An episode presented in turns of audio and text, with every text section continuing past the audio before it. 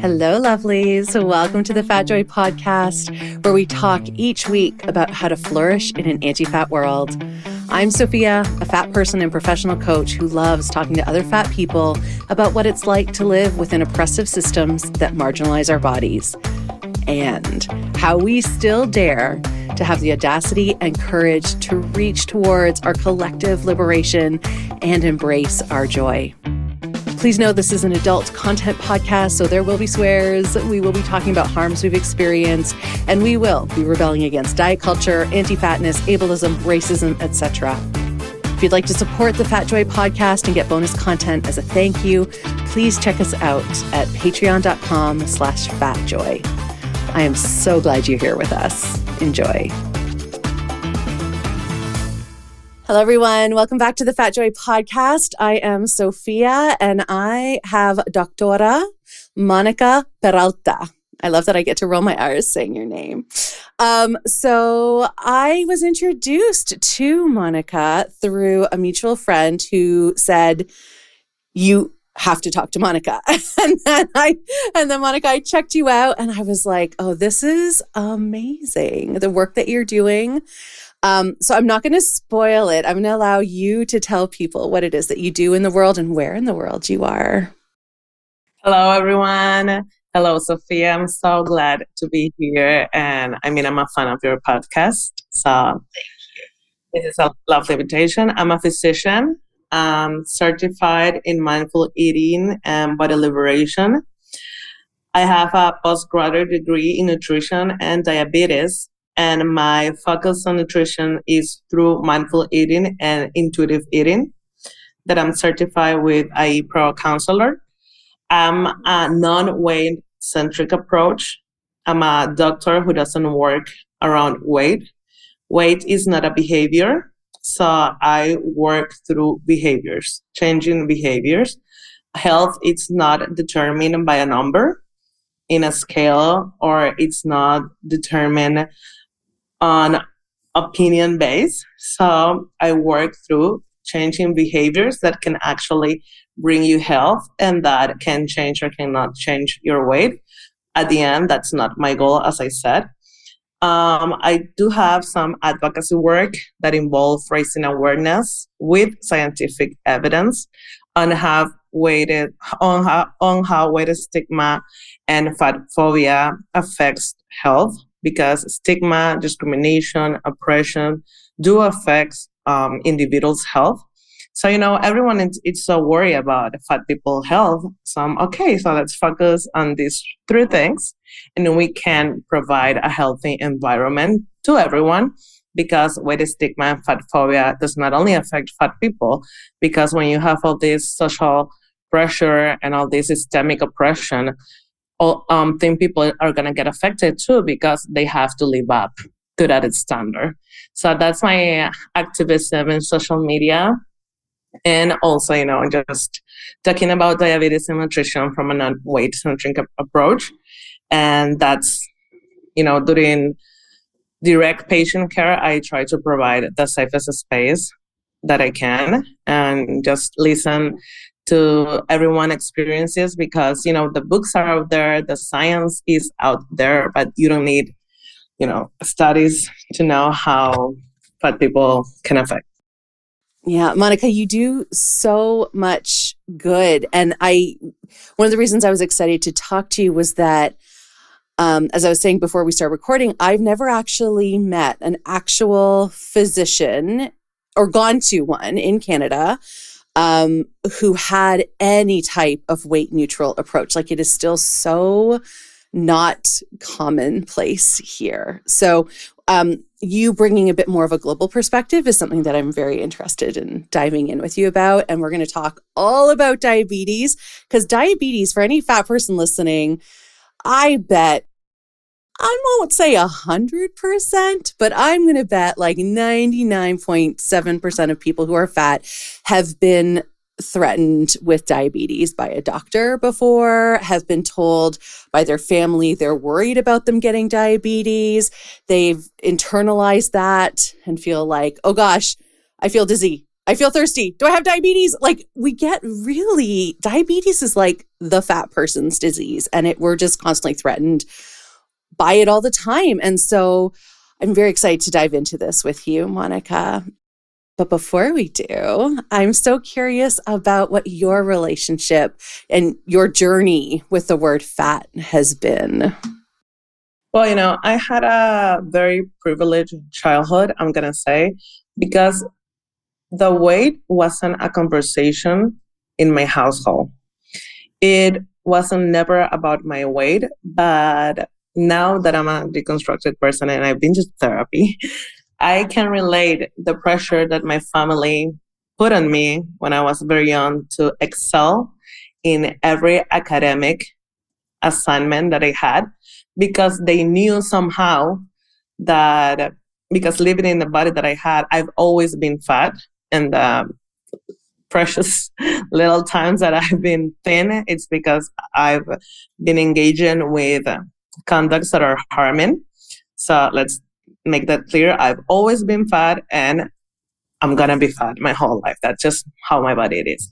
But well, going back to the excellence so my family was always about you gotta be excellent in whatever you do you gotta be the best there's n- not another path for you that to being a doctor and i think oh that, it was even you had to be a doctor yes a doctor or a, an architect or an engineer which are the three most common careers here in nicaragua where i'm based because i didn't say that um, at the beginning i'm based in nicaragua which is in central america between Honduras and Costa Rica. So there was always this, you know, demand. And I think it's because they knew things were going to be hard for me. There, it, there were going to be harder, and I had to fight harder for the same opportunities than uh, thin people because thin thinness is a privilege, whether we want it or not, because society benefits them in every way possible. So now I can attach that to the demand of excellence. And also, I realized that once I became a doctor, um, and then I went to, I have a seven years practice now because I graduated in 2015. And then, you know, that wasn't working for me. Uh, my, my practice wasn't working for me. I didn't feel good prescribing what I knew it's not going to work because I've tried it myself. Yeah. Do you mean specifically around weight loss or other stuff, other interventions around as well? everything, you know, around weight loss, around general care.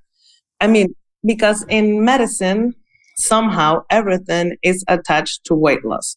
So all the behaviors gotta end up in weight loss.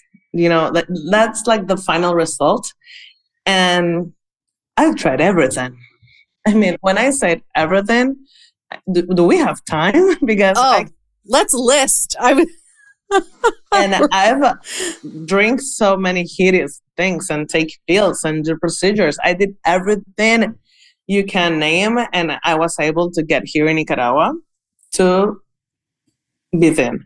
So I was, you know, like, what am I doing? Like, I took an oath this is not working and I've lost and gained the same 80 pounds because that's my JoJo weight, the same 80 pounds. But that was reinforced because when people saw me thin, they were like, oh my God, you're such a good example for your patients. Because, you know, that means what you do is working and they're going to be healthy. And deep down, I knew I wasn't being healthy because, I mean, I couldn't eat outside. I couldn't go to a party. I was, you know, bringing my food to a baptism. I mean, I remember that and I was like, damn. I was afraid to eat in front of people because, oh my God, what, they, what they're to say. Like, I'm supposed to be on a diet and I want, you know, fucking bread. I don't know. Yeah. Just give me the fucking bread. I want a pasta. I don't. I want rice. I don't want cauliflower rice. That it's not rice, fellows. Please. No. I mean, I'm with you that's a lie. So it was like, how can I keep profiting from something that it's not even working for me? So how the hell am I gonna say to someone, "Hey, this is the way to go"? Uh, and if you're not doing it, or if you're not getting the results I'm getting, well, that's your fault. Am I not supposed to be the doctor? Am I not supposed to have the solutions and the healthy ways for you to achieve your goals? I mean, yes, I'm the doctor, but the goals are yours. You know, I'm just a meaning to an end. I can provide you the information. So I stopped for a while and I just was like, okay, I gotta think. And that's a privilege too, you know, taking a time. Um, it affects your economy. Like you stopped your practice? Yes, I stopped my practice. And at this point, had you known about fat liberation or anything? I was starting. Just starting. Okay. Yeah, starting, yeah. starting because the, uh, we were in the pandemic. So it was the TikTok boom, and somehow TikTok knew I was ready to a change. I don't know. I mean, God bless TikTok, but somehow um, TikTok knew I was bored still. and then well, I I listened to um, fat activism, race discrimination, how feminism is attached. And I'm like, what the fuck is going on? And why am I not in this?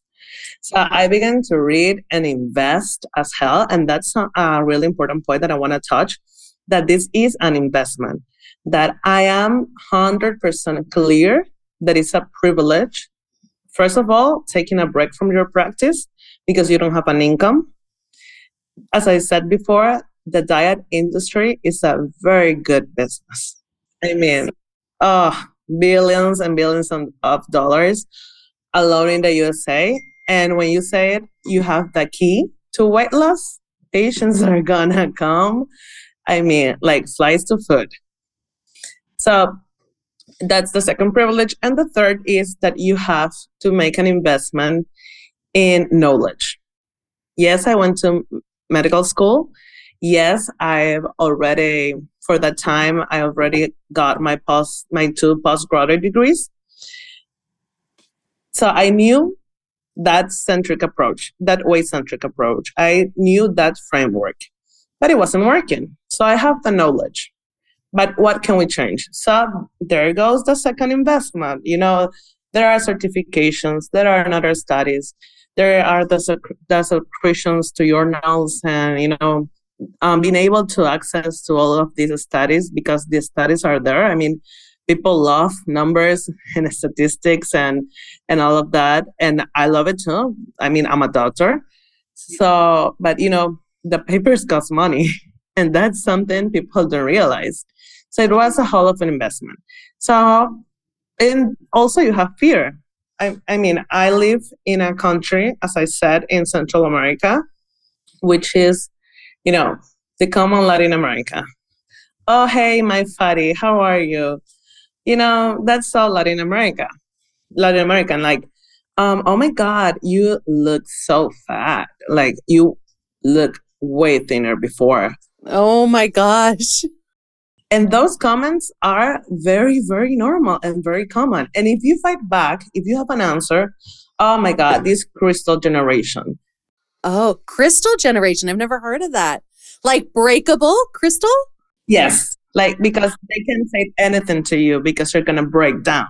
Oh, that's so interesting. Because you're not as oh. hard as they were in their generation. They're like the diamond generation or I something? don't I have fucking coal generation because, you know, they're born. And uh, so they're always like, oh, you can handle, you know, a little joke. And I mean, it's not a joke. You're not, you don't know what am I going through. You don't know if I have, um, I don't know, an eating disorder. You don't know if I'm engaging with behaviors that are not healthy. And you telling me that I'm fat, that I'm thinner, it's just, you know, making me engaging more with those behaviors. And that's Latin American culture and you don't you're not gonna talk back to your aunt to your grandma. So you just gotta keep silence. And, and if you fight back well you're not gonna be invited to the next barbecue. So i've been excluded there's a no win. Yeah no you're not gonna win i mean you can tell them because i i sometimes think people want fat people to go around life with the labs you know like i want to make a t-shirt of myself with all my labs my glucose, my cholesterol, everything. And I'm like, hey, I'm good. Thank you for worrying for my health. I'm good. Right. And just wear your blood test results on or, or in a chain. I don't know. Let's let's go as Snoop Dogg on this. Like, I don't know. And here's the thing too. I totally get that because I'm I'm very privileged to have no action no like my blood work is perfect. I've got no issues with cholesterol or triglycerides or any of that. And at the same time, healthism exists, right? And so even if I did have high cholesterol or high triglycerides or whatever, it still wouldn't mean that I'm not worthy of respect, right? So healthism gets in there too with all of that. It's like, prove to me that you're like marginally okay as a fat person because you don't have any health problems. It's like, well, but what if I do have health problems and I do need health care? Does that that makes me like a bad fat person suddenly. Like it's very insidious how it gets in there. Yes, and because of healthism, even if you're healthy right now, they're gonna say, "Well, yet you're not sick yet." That's it. Well, you must be pre-diabetic. Oh yes. Oh uh, my well, god, everyone is pre-diabetic who is fat. That doesn't even exist, you know? Please, oh my god. Okay we are to uh, we're going to come back to this because i have heard, i've been reading and hearing about that that is all just fucking made up this whole pre-diabetic thing is made up inflict fear that's it because it's a death sentence to to everyone and as as you were saying you know good and, and bad fat so i always say that i was a good fat because I, I, I always was trying to lose weight. Uh, I was always counting calories, you know, checking my portions, my all these applications that are shit. So I was a good fat. You know, now that I've worked on myself and my practice and everything, I'm a bad fat. And I don't deserve respect. I don't I'm not worthy of people respect. And uh, I just want to make something clear. It doesn't matter if you're sick. It doesn't matter if you're healthy, if I don't know if you're tall, you're short, you're black, you're white. I mean, it doesn't matter whatever characteristic you, you have, you deserve respect because you're a human being. I mean, that's the end. You know, period, point. Close that door. I will never understand why that is so hard for so many people to understand. And the question is I mean, you don't know any thin people that are sick because I want that same energy when thin people goes to the hospital and they get sick, they are costing money to the public system. They are costing money. You know, so okay. So you can spend money on them, but when I go to the public system and I pay the same taxes as they do, I'm not worthy. Because you did it to yourself, Monica. You chose to be fat. Yes, I, I didn't know I was on my mother womb making my ADN and my biology. I mean, I knew I wasn't smart, but not that smart. I mean, that's genius level. Oh right my there. gosh! so, so you, so pandemic hit. You're doing this research. You're diving deep. You're taking classes. You're kind of going through your like fat liberation awakening, I guess, or deepening consciousness. How, so then, what did you do with your medical practice? How did that start to shift your practice? So I certified in mindful eating, body liberation, and body trust, and intuitive eating. Because because I'm a woman, you know, misogyny exists, and when you're fat, it's worst. So I gotta make sure I hold those degrees. Because sometimes people think I just roll out of bed and say, okay, I'm done making an effort. I'm done having willpower. You know, I'm just gonna fat liberate me. I don't know. I, I mean, I don't know. You know, like I just woke up and the sun shined on me and I said, let's be a happy fat kid.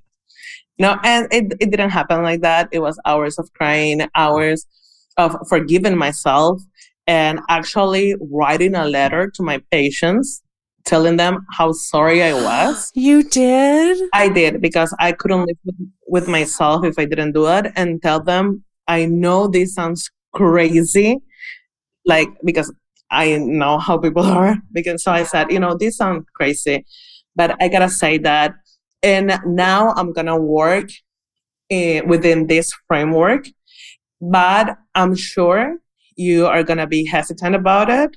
And I can totally understand if you don't want to go through this road. But I just want to say I'm sorry because I know how I made you feel because it's how I've been my mate. I, I've been making me myself feel feel like that. So I just wrote that letter, send it. Wow. I received so many mails back, you know, positive ones. Of course, I received negative ones and, and like people saying, no, you just lose faith. You just, and then that I, I didn't have any willpower. But the positive ones were like, okay, let's change together. Or, you know what? Okay, thanks God, because I, I, I wasn't able to keep this up.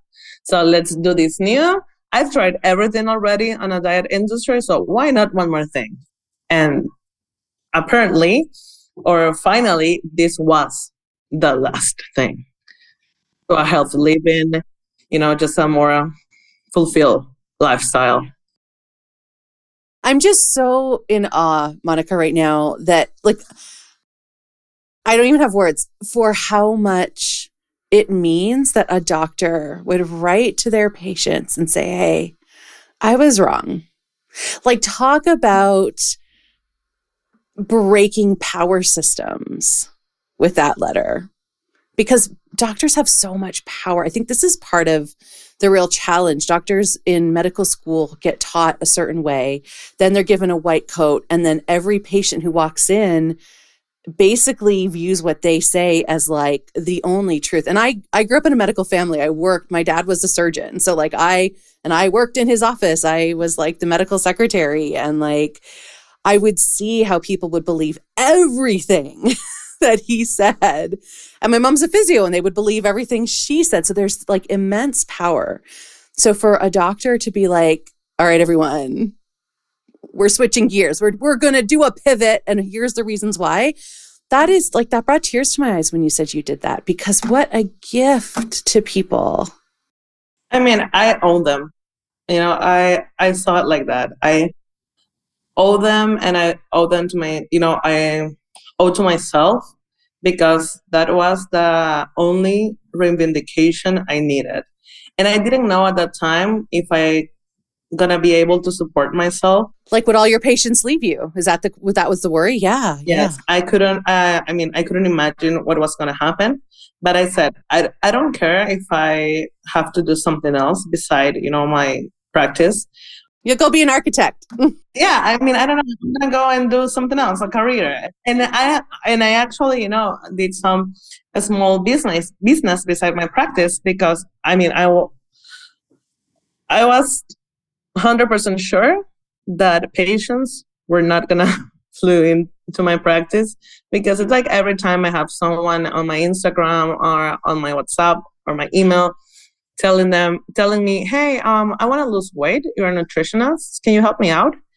And first, I was like, "I don't work with weight loss. I'm sorry. I work with behaviors." But then I realized because you know this is a long way to go that people are always you know like when, when you say you you're you want to go through weight loss or all of that people are treated treated like bad you know like you gotta do this and if you don't do this you are lacking of willpower you're not disciplined enough so i said to myself okay these people have been rejected through their whole whole life these people have been, uh, you know, violently treated. And okay, so I'm not gonna just said no and close the door. So I did something and I still do it that I have a 15 minute meeting for free where I explain how can we work, but I make it clearly, you know, that weight it's not the weight loss, it's not the goal. We can change biomedical markers. We can change behaviors. Health is determined by more than a 300 determinants. Some of them you can change them, you can modify them. Other ones are gonna be what they are. You cannot change ADN biology. Right? I just want you to say that again because this is something that is not understood that the diet industry does not want us to know. So there are over 300 determinants of health, some of which we can control, some of which we can't. And would you say because what we're always told is like food and exercise is all that's needed. Do are those only two out of the 300? There are two out of 19% of the 300s. It's very, very minimal. I mean, things as your environment are bigger than food and exercise. And you know what? Exercise has a lot of more benefits from you than weight loss. Because sometimes when you say to people, "Oh, I'm, I'm a non-weight centric um, doctor," so they're they're like, "Oh, she's just gonna tell me that I can eat pizza every day, the whole day," and I'm like, if you feel the urge to eat pizza every day, the whole day, it's because you have been restricting yourself. Because no patient has come to me and said to me, Monica, I feel the urge to binge in some broccoli. Mm-hmm. oh my God, I need a cauliflower right now. Give me some zucchini. I cannot live with my, without my zucchini. No one. No one has said that to me. Why? No. Because vegetables are healthy, because they are a lot. So the more the more you restrict yourself, the more you're gonna want those food. So we work on that. You know, that in intuitive eating it's called a honeymoon phase. And the big question is always how long is gonna last? And my answer is always like, how long have you been on a diet? How long have you been dieting? So don't worry about how long is gonna the honeymoon phase gonna last because you have been given time to diet, so you're gonna give time to this. And it's the same in diabetes. I mean, when you work in a non-weight centric approach in diabetes, people think that you're not gonna control glucose or it peaks or everything. And yes, you're gonna control it. Diabetes, it's an illness, but it doesn't define you. You are not the diabetes. I mean, I hate the word diabetic because I think um, as obesity and overweight they are they have some stigma and they are a death sentence to everyone. So you're a person you're a human being who has this condition that you can work. And it's not going to be through restriction it's going to be through nutritional education.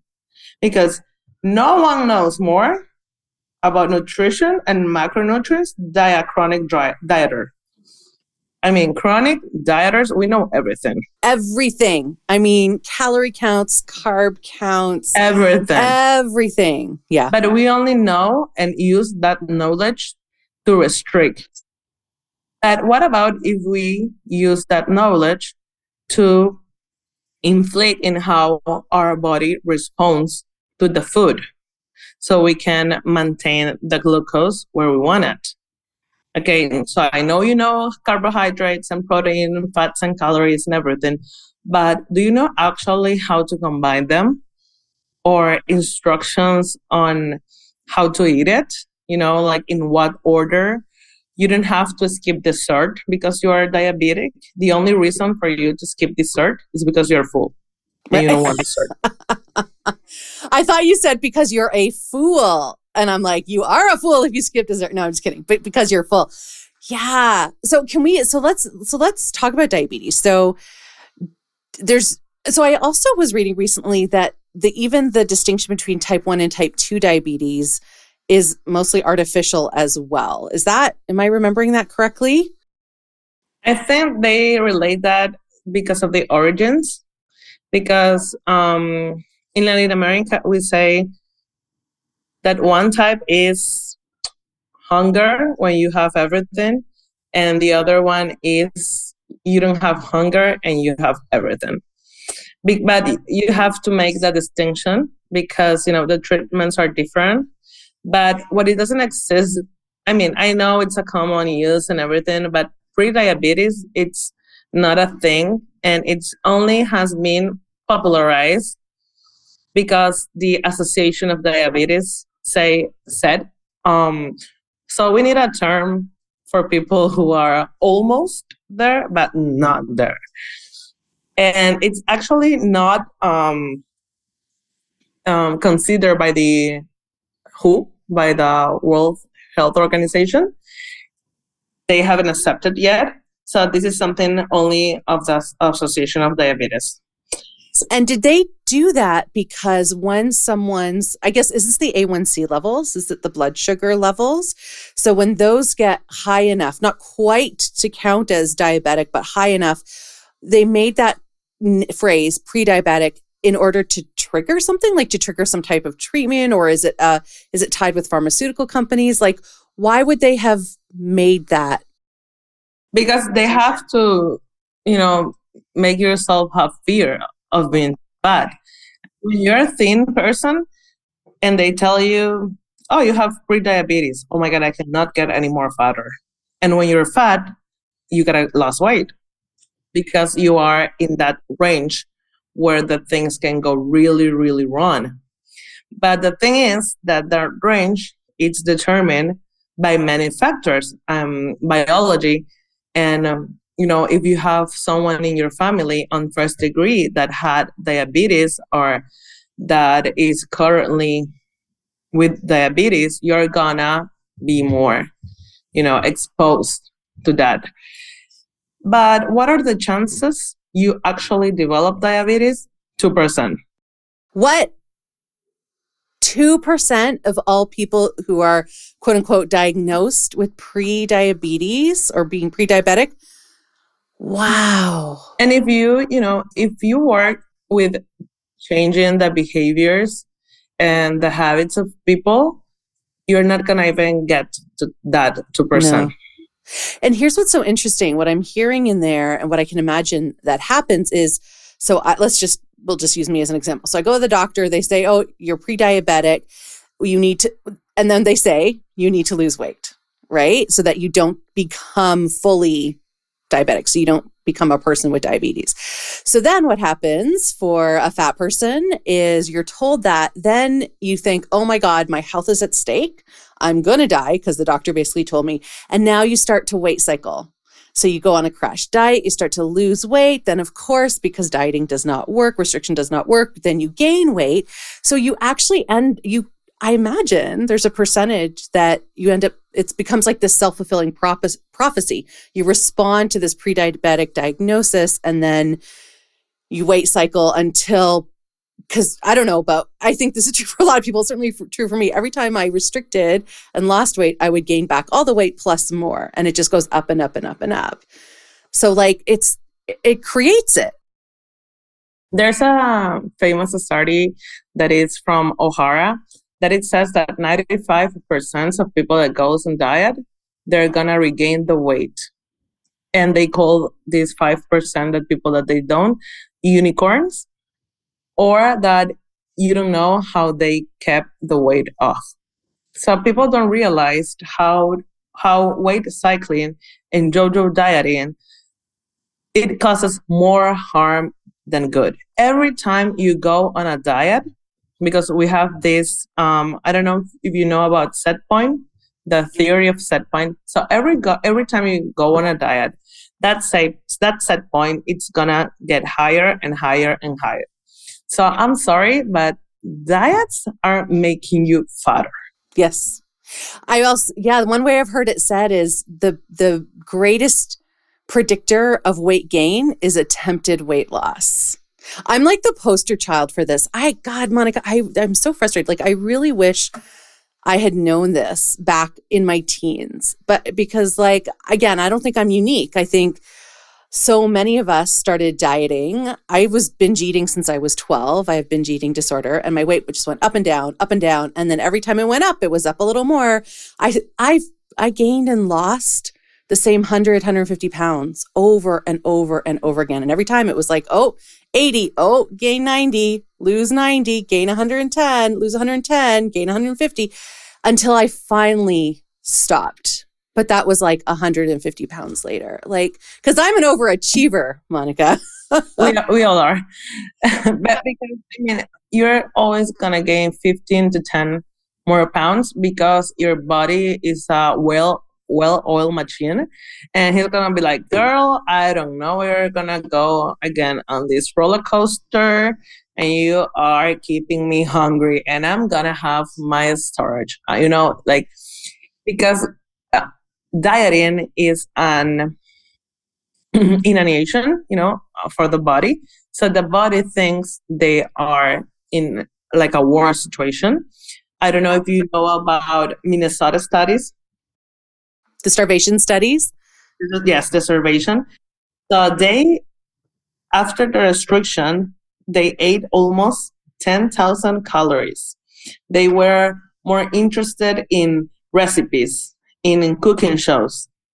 And that's that, I mean, that was in the 50s, you know? And that's just the same because I remember when I was on these dieting cycles, I loved to cook. And until these days, I love to cook because I got so good at because I always wanted to switch ingredients for low calorie ingredients. Yes. So, you know, I had to, I don't know, change everything. 100 calories wasn't enough. So when you're restricting yourself, you're always going to be thinking about food. Diets are making you more harm than good. Diet, diets are supposed to be this key to health and it's not. Weight cycling is a slow in your metabolism. It's got it's making you a risk factor for more cardiovascular diseases. Mm. So it's not only about that you're gonna be fatter, and I know that people is afraid of that because, of course, it's the worst who want to be treated badly. So people know about that treatment.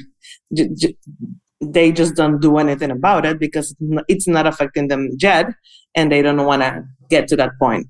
But the more you diet, the more consequence you have, um, the more risk factors you have to be affected by endocrine diseases. So that's so interesting. Yes, yes, yes. Oh, I wish we this was so much more public knowledge, which again is why we're doing a podcast about it. That's what we say in science. Correlation and causation, it's not the same. You know, yellow teeth has been related to lung cancer. Does everyone that has yellow teeth are gonna develop a lung cancer? No, some people just have bad mouth hygiene.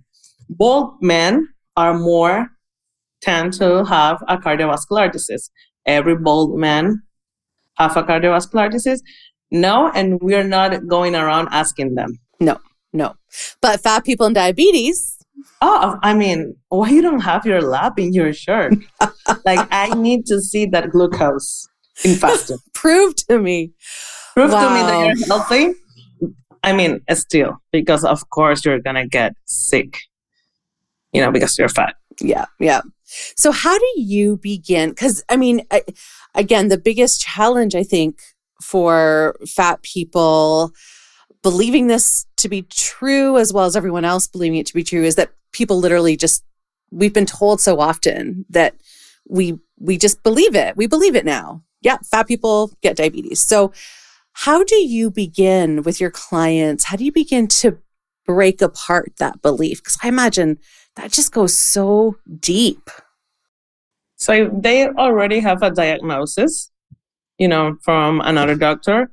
I like to revise the whole clinical history because sometimes doctors are getting lazy and they don't ask enough. They just see the patient and they're like, okay, fat, high glucose, bye, diabetes.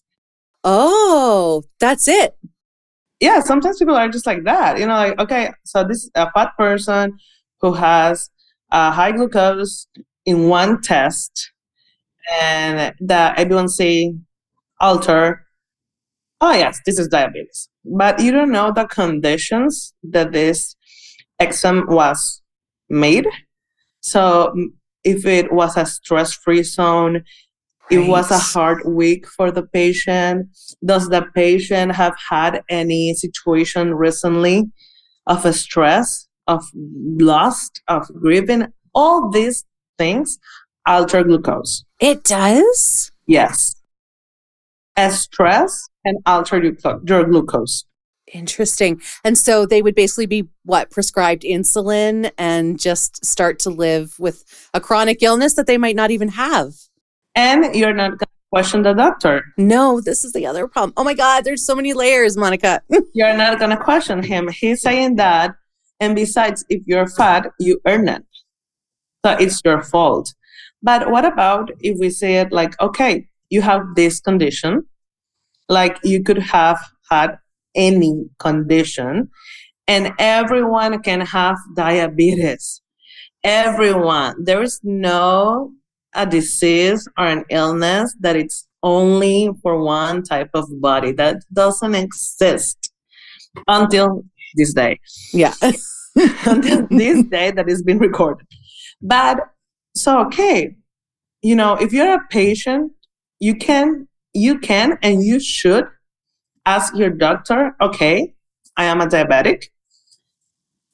What will you say if uh, I were a thin person?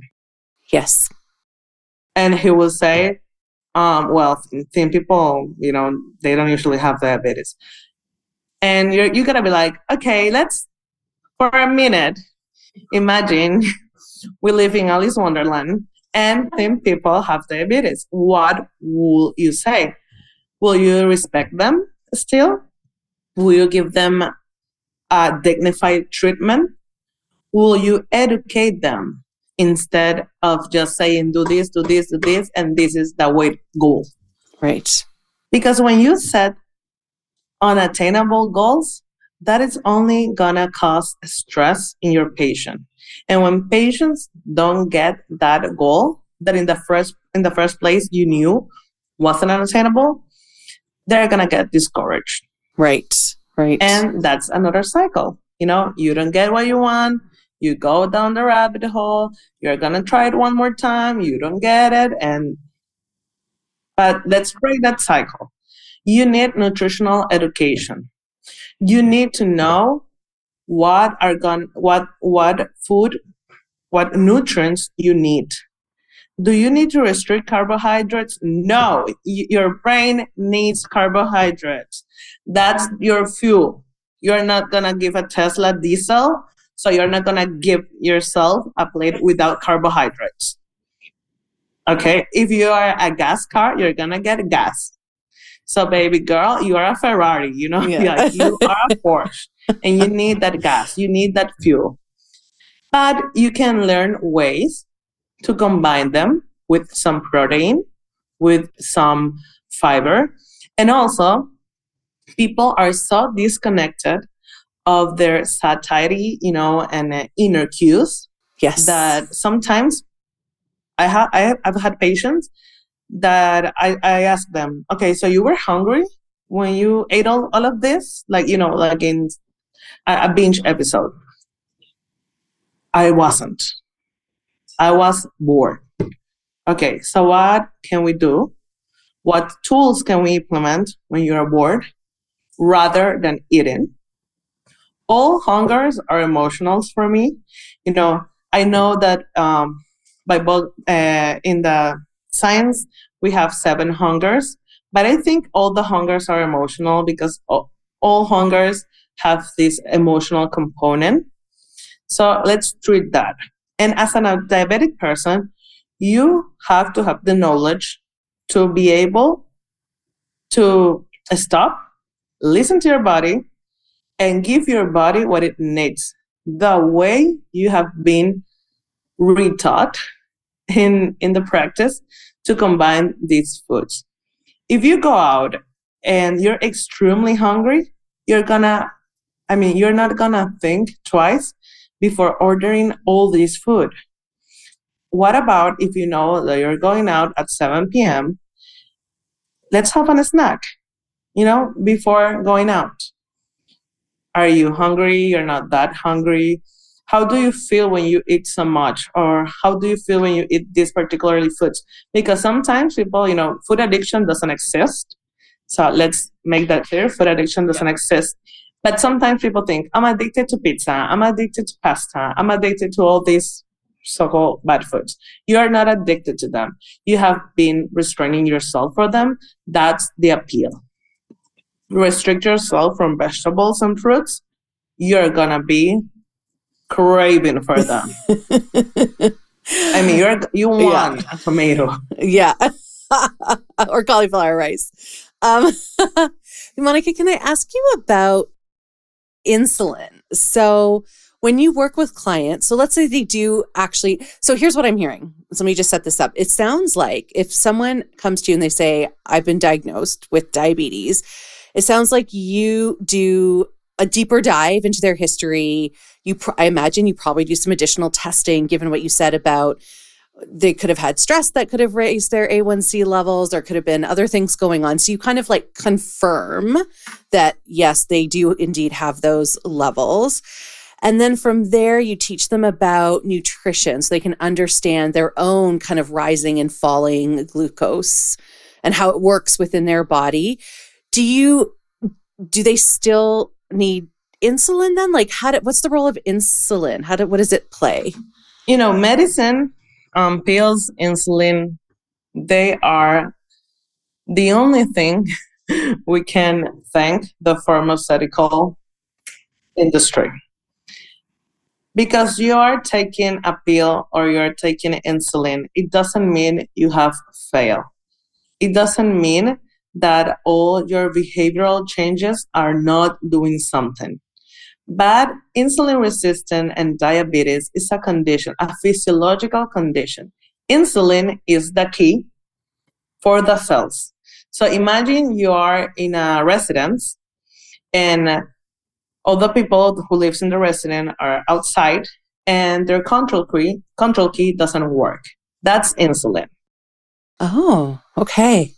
The people that are inside the houses, which are cells, they don't know what's happening and why people cannot go inside. That is because insulin cannot open the door. So energy cannot go inside. That's physiology. So you have to take some medicine. Can you go off medicine after some time? After some time with these behavioral changes? Maybe. Maybe we can lower the dose. That would be the goal, but we don't have goals. We want to treat what is right now happening. And right now, you're having this problem. So I cannot focus on something that is not even happening yet. And that goes to everything. I mean, if you're going to go around life worrying about everything that could happen, you're not to live. And, you, and you're to be stressed. And stress raises the cortisol, which raises the allostatic charge, which give you diseases. So fat people are getting more diseases than thin people because they are so under so much stress or because they are fat. You know, sometimes people like they don't relate stress or the weight stigma, the weight discrimination we go through with our diseases. During the pandemic, there was, you know, a huge wave of hate for the fat community because we were costing the, the money, the system so much money and because fat people doesn't deserve a ventilator because they did that to themselves so you gotta give them to someone else and blah blah blah blah blah and that just raised that weight bias and there's actually proof evidence numbers that there are another biases that have gone lower and weight bias have gone higher. It has. Yep. Yep. Yeah. That's the Harvard implicit bias test that has those results. Yeah. It's like, it's, it's really scary. And you're right. COVID, all of that anti, ugh, I hate the O word, but the anti um, obesity propaganda that was out there was just horrible. And, and there was never uh, proven no, it wasn't proven at all. It wasn't proven at all. But and I always said, I always, always, always, when I heard about that, I've always said, do you think people, fat people, wait more before going to the hospital because they know how they're going to be treated.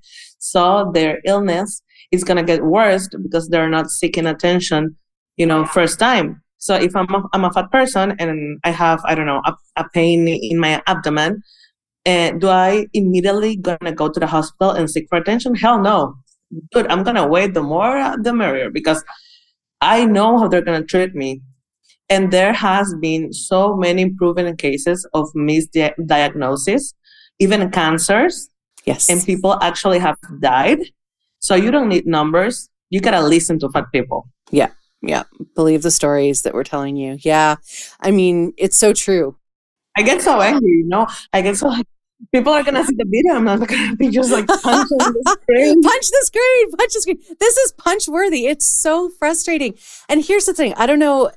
Like I know all of this. I I know all of this, speaking for myself, and I still also wait because I just don't want to fucking deal with having to try to educate my doctor. So I. it drives my partner crazy because he's like, "Would you just go to the doctor? You're in pain." I'm like, "No, I I will self heal," and like then I could become one of those statistics so easily because I know what I'm getting into, and I and I am going in with immense privilege. I'm white, I'm educated, I am, you know, very overconfident, and will call a doctor on their bullshit and fight with them. But it's like I still like it's just the um, the amount of stress that we have to carry around on top of like and having that impact our health and how that is totally ignored is just immensely frustrating. And diabetes is like such the perfect example of how that happens. Diabetes i think is the perfect example as you said of weight bias and fat phobia. Because when someone said uh, when a fat person tells you, "Hey, you know what? I went to the doctor because I was having these symptoms, and you know, I'm I'm a diabetic." Oh well, of course, Monica. I mean, what were you expecting? Or the other part, when someone loses so much weight because of diabetes, because losing weight is a symptom of diabetes, they get congratulated. Yeah, right? And I mean, people actually say, oh my God, I wish I had that. I was just going to say, I used to wish to have a disease. Let's talk about a Ozempic. Thank you, diet culture, for making it a trend. And now people who actually need it, they have to buy it. So expensive. Like, I think it's three or four more times um, highly priced that that it was. That's Novo Nordisk, by the way. That is the evil company, Novo Nordisk, who has done that. If you're able to put your hands on some something because people are, you know, putting that on their bodies. And I'm like, do you know what you're doing? Like, do you know about hyperinsulinemia? That's a that's a condition. That is something that is affecting your body. So when people tell me weight loss is about health, maybe it's not. It's about aesthetics. And I get it. I'm not gonna blame you because I know the work it takes but don't tell me for a second you care about fat people health. Because you're always saying people who are fat are have more diseases, but you gotta see the context. There's always so much more context and things you can see outside your own bubble and privilege. And you know, internalized fat phobia, it's a thing. I've I have a patient that told me there's no worst enemy than a fat person trying to lose weight to a fat person who is just living life. Because they're gonna give you tips left and right. They're gonna say no you gotta do this you gotta do that. They are they have medical degrees and everything. Yeah. And i was like oh my god yes. Because i was that person. Yeah. Yeah. I mean nobody nobody was asking me and i was like you should have some light coke you know? You don't have to stop having coke but maybe you can have diet coke. You have to stop having rice, but you can change it for cauliflower rice. Maybe you can park at the back of the parking lot and walk a little more, like as if. And that's a privilege because you're assuming I have a car. Right? And people talks from their privilege. And fat people doesn't have that many privilege. I'm sorry. It's just the truth. And if you, as a fat person, have a disease, it's 10, 10, 10 times worse. Oh, I know. I was I have endometriosis and I just came back from a surgeon who I've been waiting 2 years to see. And he basically said, "Well, this is a good news scan. Like the endometrioma hasn't adhered to any other organs. You're actually really great. But when you hit menopause, you're probably going to die of cancer because of your obesity." He literally said that to me, Monica. And I was like, "Hang on. Hold up. Are you telling me that every fat person with a uterus is going to die of endometrial cancer because of our fat cells? And anyway, we have a follow up to to continue this conversation. Can I write to that doctor and and and just give him studies um sources for that you know it it is proven actually that OBGYN it's one of the most weight weight bias specialties in medicine. A hundred percent. I've been going. I've had endo. I've been going through endo, not treatment, but like figuring out how to manage my symptoms for like two and a half years now. And I've been to multiple gynecologists, and they have all been horrible. And yes, it, and they're always going to be like fat cells, interleukins, cytokines. They love big words and everything. And there's actually a chart that was published that it oh I, I don't like the O word either, but that obesity and overweight has eight thousand factors that have to be taken on into function for you to have certain weight. I can share this, and if you look at it, it's I mean giant. It's not only because you ate too much, because you didn't do exercise, because then I mean there's fat people who exercise a lot, who is very, very healthy. And let's have an example as Lizzo. She's vegan, she's healthy. She gives performances for hours. Hours. I saw her. If that's not the peak of health, I, I don't know what is. I mean, I'm sorry, but have you seen her? That woman with her um, flute, I think it's called. And dancing and and all the dancers who are fat too like that's lung capacity at its finest. And she's still getting hate comments about oh you're such because you know they gotta be oh passive aggressive. Oh you're such a talented black woman and you have so much representation for us. But only if you were thinner you you you would be a great example for our kids. What more of a great example you want from a successful person. I mean, let's not go far. Rihanna in the Super Bowl. Mm-hmm. She was the first pregnant woman doing a Super Bowl performance, and everyone just could talk about the belly. It's a pregnancy belly, it's a postpartum belly. Does she eat before the concert? And it was like, really? That's what you kept on your mind? Not her talent, not that she was groundbreaking. I know. No, it was all about the belly. And it's also, you can translate that to diabetes and fat people. They can tell you they're having the most healthy behaviors because they have learned so much, you know, um, going to a non-weight centric uh, doctor and talking about nutrition and understanding your disease it's such an amazing tool that we take for granted because when you know about your disease you're not afraid of it what you know, what you can see, you are not afraid of it. And you know how to work with it. You know, like when you have a TV, I always say this to my patients. Okay, you buy a TV. You don't throw out the instructions. You're like, okay, this goes here, this goes here, this is happening. You don't throw out the instructions. So don't throw out all this education that we're gonna have. We are gonna reconnect we're gonna rehabituate we're gonna you know rewire everything we know because now we have this. And maybe in the next years we're gonna have another thing. I don't know. I don't have a fucking you know blue ball with all whatever's gonna happen with you. Like i don't know.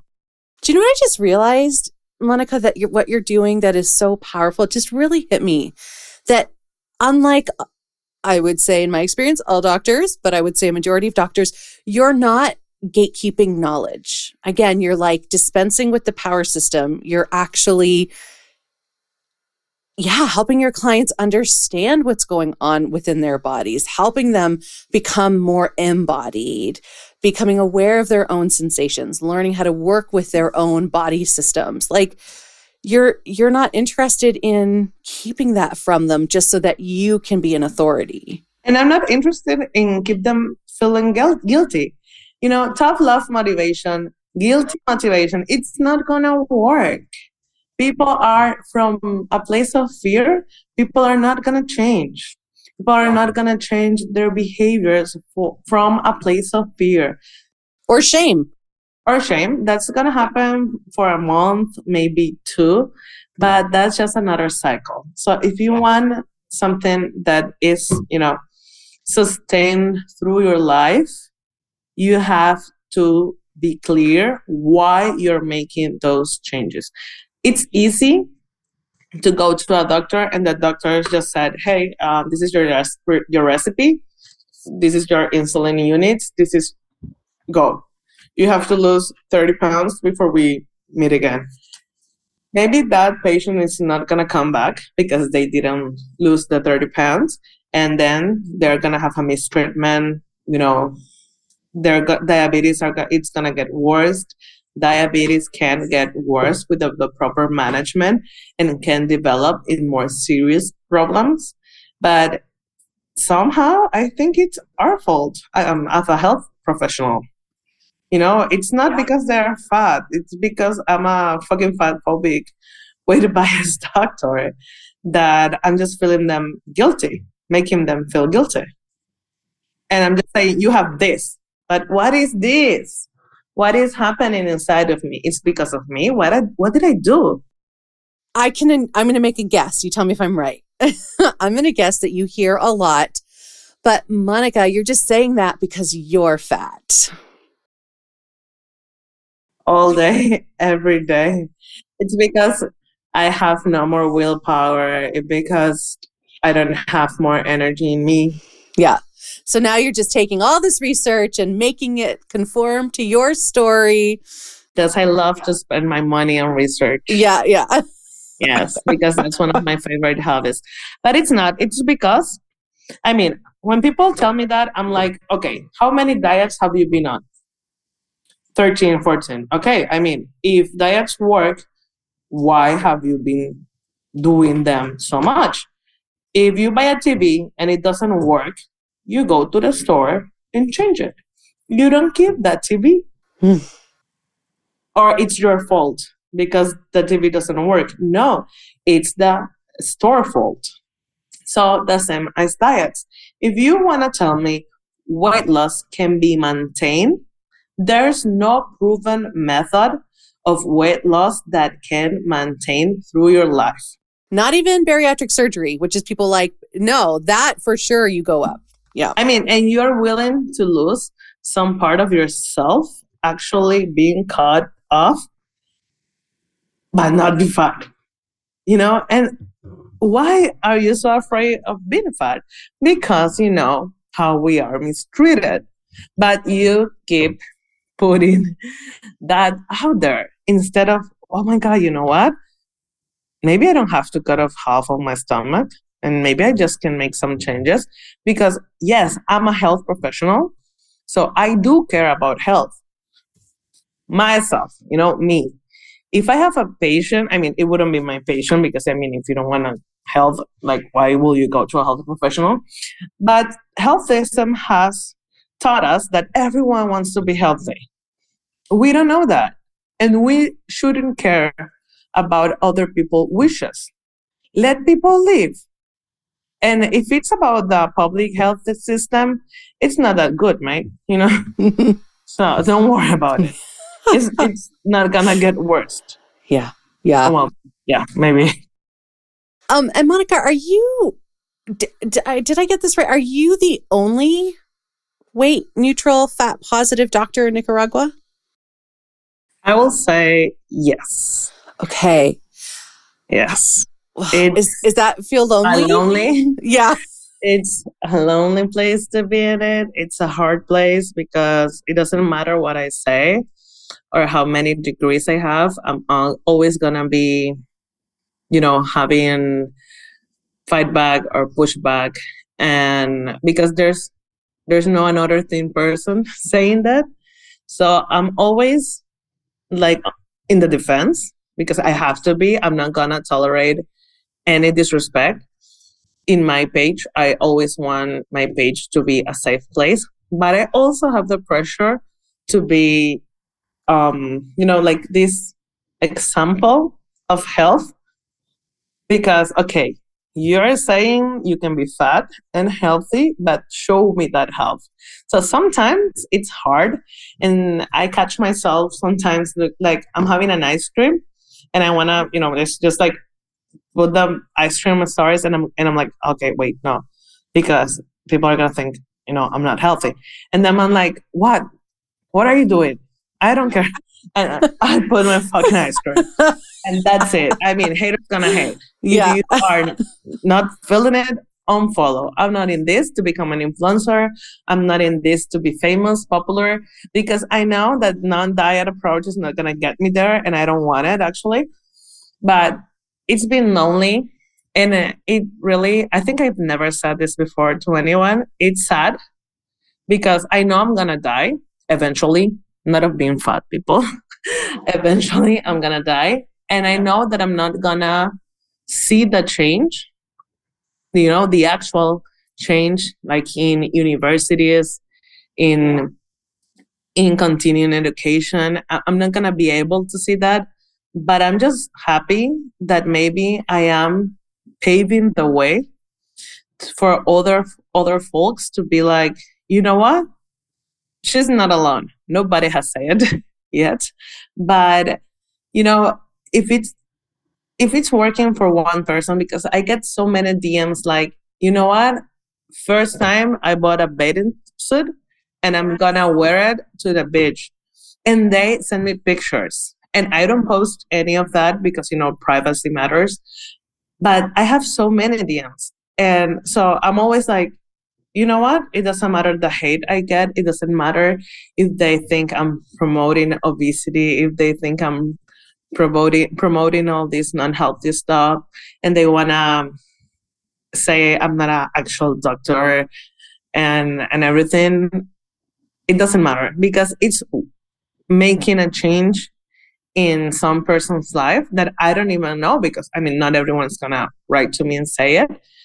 But i see my people just getting more open and like okay explain this better. So I've understand that I cannot be that upfront. You know, I am so I am upfront and I'm like boom, but I have come to an understanding that I cannot be like that.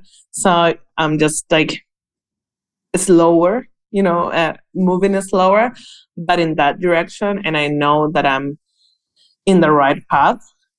And it took me a lot of money patience and and everything to get to that path and i'm not going back. It doesn't matter how much hate and how much people can call me whatever they want. I mean they call me um the fat loser because i didn't keep the weight off because as i told you before i've been on weight cycling and on diets and actually i started my instagram page with my weight loss journey Ah, uh, yes, yes. So yes. I was known here in my country as the before and after, as the perfect before and after. And I deleted everything, of course. You know, it was hard going through all of that, but it was, you know, the same process as forgiving that Monica and the harm she was doing because I don't care about what people say. We are doing harm as health professional if we are only focusing on weight. You didn't go to medical school to seven through eight years to only learn weight loss. Nutrition is a five years career and you learn so much, not only weight loss. It, it's also reductionist, you know. Yeah. talk about weight loss. So I just come to the conclusion that I'm gonna take the hate. And but what, what I was telling I and I just went Hulu, um, is that I get sad because I do so much work outside my country Yes. You know, like this podcast and ASDAH and the opportunity with Amanda uh, for NYU alumni, like what that was like reaching for the star just someone that someone from nyu knew that i existed. Right? Yes that what? But why not within your own country? You know? Yeah. So it saddened it saddens me that i know that um i'm gonna start crying. It saddens me that i'm doing all this work and i'm i'm putting all this work out outside my country. But I cannot force people, and I just come to an end with that. So, uh, of course, I still make my content and, and everything, and, and, I'm gonna keep my advocacy work and my activism. I'm not gonna stop, as I said in my stories earlier. If you don't like this type of content, unfollow me. Do do yourself a favor and unfollow me. I don't need to hear your shit comments about me. You don't need to hear me so just follow me. It's free, you know, in this recession that we are, it's the only thing free. Do it. But it saddens me that I know that I can, you know, can maybe doing more, but I can not do more. Yeah. Yeah. because it's, it's, uh, I mean, mental health first. Like I gotta protect myself and I love my country, of course, and I want to do all the work, but people can be really harsh. And I think I'm just I'm okay with with getting the hate and getting all that pushback, but sometimes I just wanna scroll down the rack and that's it. It takes a toll. Yeah, it does. I mean, it's you're so right. Like there is a sadness. I think I think this is something that a lot of activists feel is that there's so much that is mm, that needs to be done. And it feels like this huge mountain. And we're just like at base camp. We're just like trying to take some steps forward. And I can I can feel the sadness of that and how you're not able to have the impact that you would love to have within your own country. I really I feel that. And also it's funny, I'm gonna say because I have I have to laugh. Um, because they wanna put my work into perspective because they're like, do you know someone in Nicaragua who has who has been with her or that she's that is healthy because it has been Monica's practice? And I'm like, mm, first of all, I don't have to give you my patients list. And th- that's also, you know, the same point. It saddened me that I have my practice out there in so many countries that I've never been to, you know, and it's because of social media and all of these platforms like yours, you know. Many people are gonna listen to this and they're gonna be like, "Oh, where is she?" or something like that, and that's how I uh, get patients and everything. And then, well, do I wish that would be as easy as getting here in Nicaragua? Well, of course, you know, but well, at least people are listening and, and seeing my content and starting to question the things and that's a big step. As i said i know that i'm going to be long gone until there's a you know change actual change in the whole world but well i mean in, in nicaragua. But you know if my nieces are going to grow in a safer environment i'm going to take that shit. Like it's okay. I don't want kids so I'm not leaving a safer place to my kids, but I'm leaving it to my nieces and nephews. And if my friends can live in a more judgment free zone because I have to take hate and shit, bring it on. Uh, like I'm built for this. I have the personality. I have the attitude. I have the comebacks, baby. I have all the comebacks. like you write me a mean comment, sometimes I'm just gonna block you, but sometimes I wanna be like, let's have some fun. Welcome to the rodeo. Like I'm gonna eat you up. Like that is so good. oh my god, you don't know how much fun I have. Like it keeps me young because you know you have to laugh. You do because they're ridiculous. The comments are. I would be sad the whole time, so I'm just like, welcome to the rodeo. We're gonna have some fun. And then when I quote science and everything, they're like, "Oh, you you made that up," and I'm like, um, "This is at the actual NHS, you know, the one you love, the WHO. What? I mean, it's different from yours, yes, but they're out there. So it's funny. It's for me, it's just keeping me young, and of course, I have bad days, you know, like every activist, and sometimes I, I take things personally. But for me, it's just, you know, power to my brain. I, I like, I think I'm not, I'm never going to get, a get Alzheimer, get Alzheimer because I keep my brain moving so fast because of the, all, of all the comebacks that I have to give.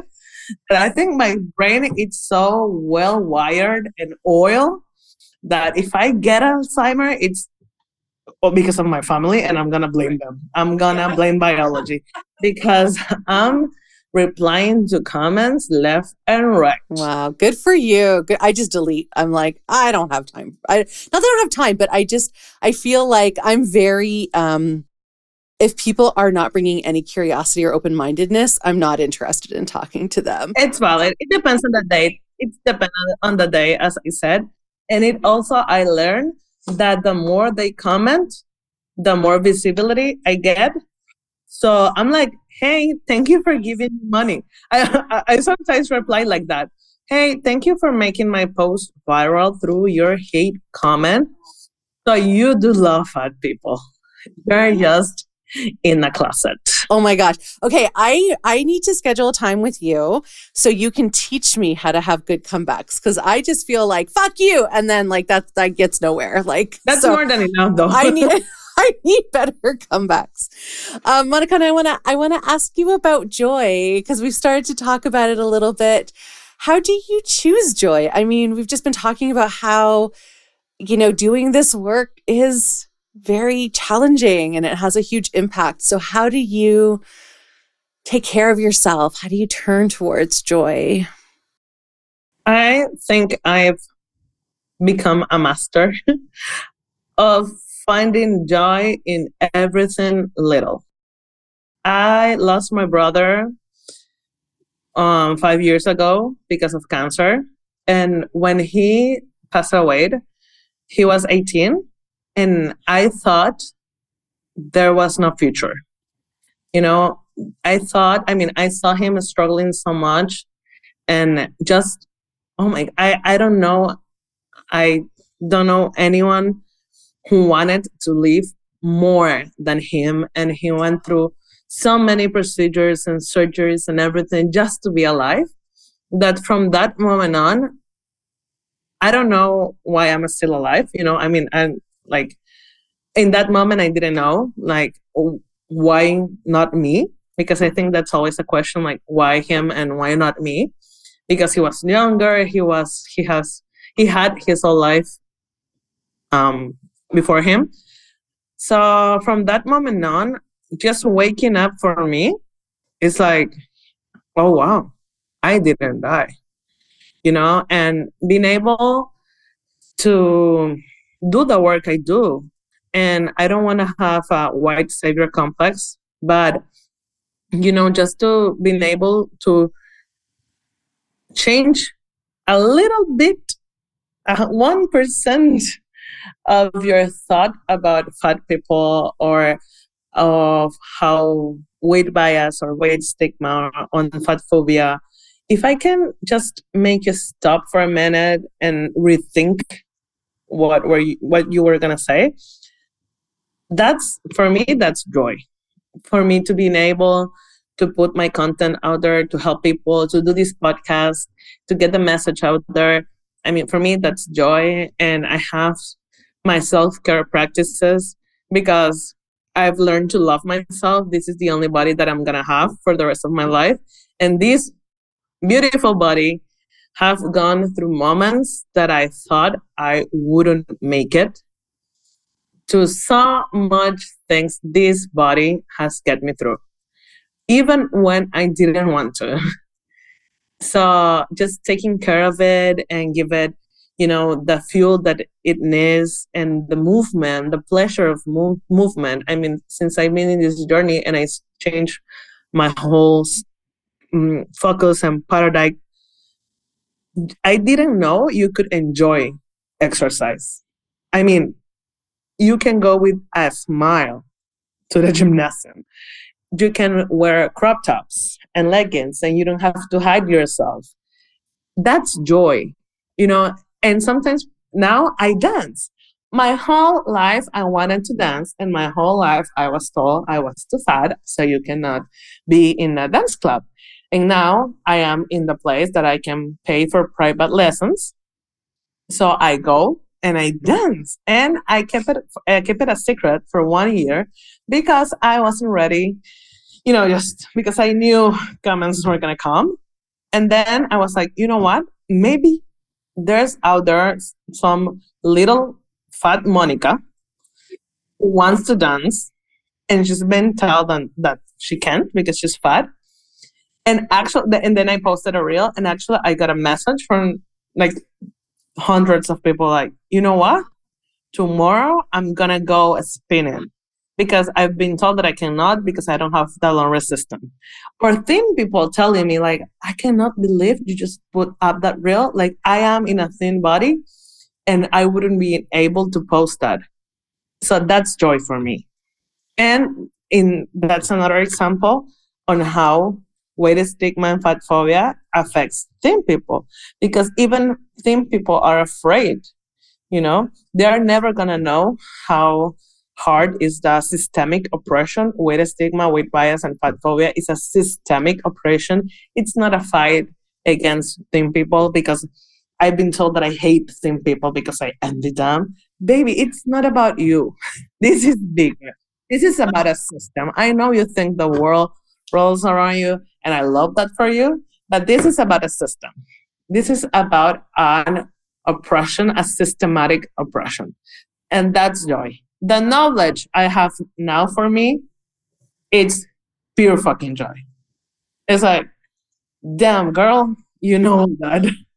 because after medical school i was like my brain is fried i'm not sure if i'm gonna be able to learn anything else after this girl i did yeah uh, that's joy. Oh pure fucking joy. Monica you're pure fucking joy. I, this has been such a good conversation. Oh i just i'm so glad that you're doing this work and that you're sharing it. And um yeah you're you're having a huge influence. Like the fact that we're even talking is an indication of like what you're doing and how it's just spreading and becoming. So you know because i heard about you from someone who heard about you from someone like you're doing it. That ripple effect is happening. I was like this amazing girl is in canada. Like i'm not even in the same time zone. And it always amazes me you know it, and it's I assure you, it's not because, you know, fame, fame or anything. It's like my message, my sayings, I don't know, my, I'm starting the conversation and I'm not the only one. There's so many people out there. So I'm just like, girl, we're doing something. Like I'm not talking to a wall. And sometimes like I, you know, it gets lonely as I said, but I'm like, I'm just gonna keep doing it. Absolutely. We all fat activists are just gonna keep our work and people are gonna just have to deal with it or jump on board or stay in their lane, you know? exactly. oh, thank you, Monica. It's been so wonderful to chat with you.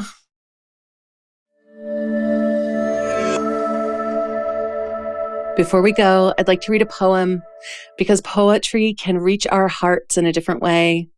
Poems can have us feel in a different way. And that's what this podcast is all about expanding our hearts, deepening our empathy, and inviting in joy. So each week, you get a new poem.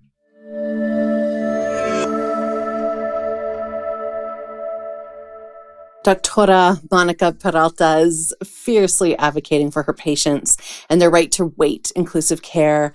I loved how she talked so much about connecting people to their deeper understanding of their own body systems, connecting them back to their own bodies, um, which had me thinking about this poem called Sojourn Camino by Kate Marshall Flaherty. Past switchbacks of scree and pebbled paths, we will walk through the Pyrenees to the sacred place where incense swings. Somewhere we will leave a stone on a mound of rocks, walk and walk to the end of the sea, where we will throw our last shell back. The rhythm of footfall, femur, pelvis, and rocking sacrum will soothe and soften the knots deep in our thoughts, bodies, and bones. We hope this journey will bring us back to being the bipedal creatures we are, nomads on this land, hunters of beauty, gatherers of stories, who will seek still to love. Even as we domesticate and cultivate, we are wanderers, our steps as numerous as the stars. We were made to walk softly on this earth, leave a trace imprint in sand, soon washed away, under other souls treading the same sacred roots. We are walking to arrive at the rhythm's beginning. Thank you for joining me today. My hope is that you're feeling a little less alone and a little more seen. So until the next episode, you can find me on Instagram at fatjoy.life, on YouTube at youtube.com slash at fatjoy, and on Patreon at patreon.com slash fatjoy. Please do check out the show notes for how you can connect with my amazing guest and for the links to the poem. All right, lovely. I am sending you off with my best wishes for an abundantly fat joy day, and I look forward to talking to you again soon. Bye bye.